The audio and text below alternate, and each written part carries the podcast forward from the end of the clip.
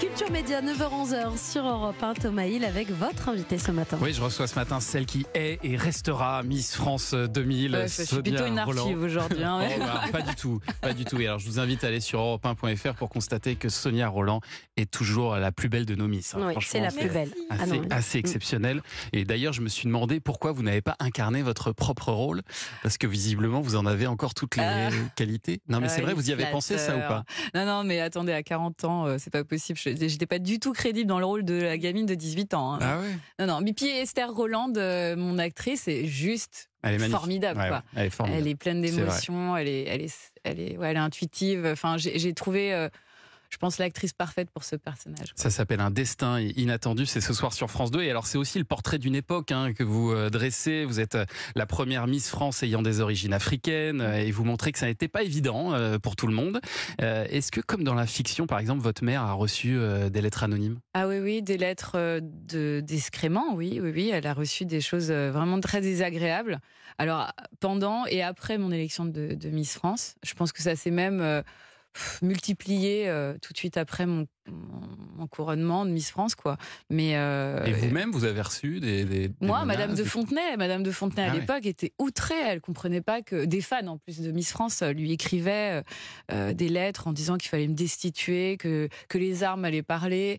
Ben, nous, à l'époque, en fait, on avait le choix de mettre en lumière ou pas ces gens-là. Donc, on avait décidé du contraire, de justement leur faire un peu la nique en allant sur les plateaux, sourire... enfin, sans évoquer ce problème-là, on l'a fait plus tard, quoi. Ouais.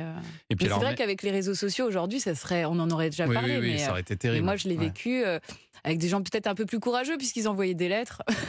C'est ça. Et ils n'étaient pas anonymes, ils assumaient pleinement leur. Ouais, c'est terrible. Propos, et puis alors même entre les Miss, on se rend compte que les rapports sont compliqués. Ça, j'avoue qu'on a même du mal à croire que ce soit aussi violent entre vous. Ça se passe vraiment comme vous le décrivez, avec des coups bas, de la pure méchanceté parfois. Bah, oui, ça peut arriver. Bon, moi, j'ai pas vécu ce truc-là parce que, en fait, pour être honnête, moi, je pense que j'étais tellement outsideuse pour ces femmes-là que j'étais pas du tout une... Personne croyait en vous. Ah non, mais alors...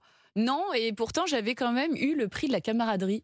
Si j'avais pas été Miss France, j'aurais eu ce prix-là de mes camarades.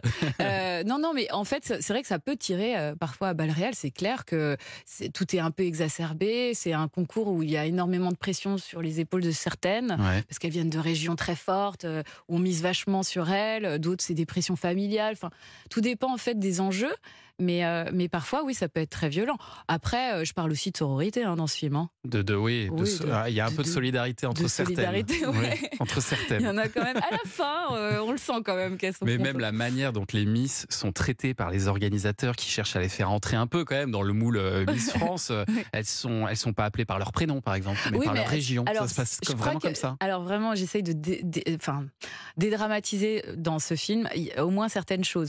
Par exemple, les écharpes, c'est normal. Parce que nous, on est 48 candidates. Oui. Donc, ou alors, il aurait fallu avoir un badge avec notre prénom. Je pense que pour retenir nos noms en 3 semaines, c'était pas évident pour toute l'équipe. Donc, c'est Bourgogne, viens ici. Ouais. Pays de la Loire. Nous aussi, on s'appelait entre nous par les écharpes. Ah, ouais, hein. Ah ouais, moi, j'avais Midipi. Poitou, c'était Poite-Poite. C'était Bourgogne, c'était Bourbourg. Non, mais il y a... Sympa. Enfin, ouais, ça devenait un peu un jeu, quoi, mais... Et puis alors, au milieu de toute cette ambiance, on retrouve Clémentine Célarier, qui joue le rôle du bras droit de Geneviève de Fontenay. Oui, qui existe, Madame Leblanc. C'est ça, une Geneviève de Fontenay, d'ailleurs, qui est absente de votre fiction, parce qu'en fait, vous ne l'avez pas beaucoup vue avant votre élection, Sonia. C'est-à-dire qu'en tant que candidate, elle mettait un point d'honneur à ne pas être trop proche de nous, parce que, par souci de transparence, on va dire, et du coup, on avait beaucoup affaire à notre chaperonne, Madame Leblanc, qui était un personnage haut en couleur aussi, hein. Ouais. Oui. Eh ben, Clémentine Célarier est formidable dans la série. Oui, et puis c'est drôle parce qu'elle m'a pas posé énormément de questions sur ce personnage. D'ailleurs, je suis même pas certaine qu'elle savait qu'elle existait. J'ai dû lui dire quand même, mais c'est fou parce que et Thierry Godard qui joue mon père, Mata Gabin aussi qui joue ma mère, elle c'était vraiment même au casting tout de suite j'ai pleuré quand j'ai reçu sa tape, je me suis dit c'est elle quoi. Mais ils ont tous été très justes. Alors peut-être que le scénario était il y avait suffisamment de descriptions et puis ce sont des gens hyper instinctifs, intuitifs, je sais pas, et puis des c'est des monstres du travail aussi. Hein. Et alors vous faites une très très brève apparition dans le téléfilm, un petit moment. Faut vraiment avoir l'œil. À un moment on voit passer une femme de chambre. Mais ça c'est mon équipe, ils m'ont tous obligée à le faire. Je voulais vraiment pas le faire, j'avais pas que ça à faire en vrai. Ouais. Mais bon, tout le monde m'a demandé de le faire. J'ai joué la réceptionniste d'un hôtel. Cédric Clapiche, ils le font tous, oui, hein, des caméos. Donc pourquoi pas vous, hein. C'est vrai. Et alors parce que vous êtes aussi comédienne, hein, vous incarnez la capitaine de police, Mélissa Saint-Rose dans la série Tropique criminelle. La saison 4, elle s'est terminée en juin dernier. Il y aura une saison 5 ? Et il y a une saison 5 qui arrive là bientôt, très bientôt sur nos écrans, sur France 2. Et puis je repars en tournage pour la saison 6 à partir du mois d'avril. Ouais. Donc ouais, c'est une super aventure. Donc 6 saisons, on n'attendait pas autant, mais ça a fidélisé un public. On est super heureuse, Béatrice Boulay et moi. Et là, c'est pas la première fois que vous passez derrière la caméra, mais c'est la première fois que vous faites une fiction.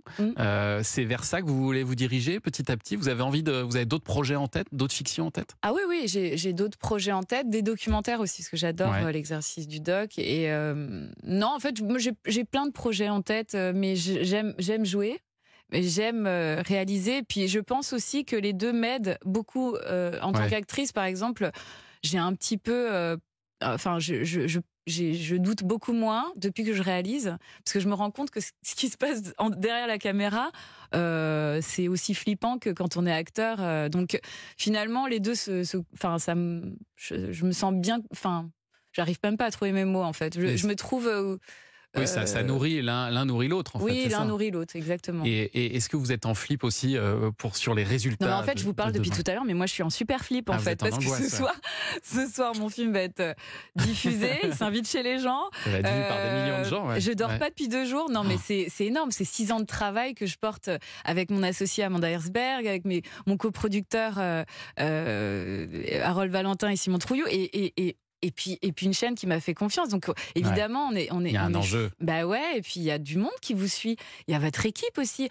On a fait un film, un 90 minutes en 21 jours. Je pense que les gens du métier savent ce que ça veut dire. Ouais, mais le public ne peut pas comprendre que ça demande un investissement énorme. C'est un travail colossal.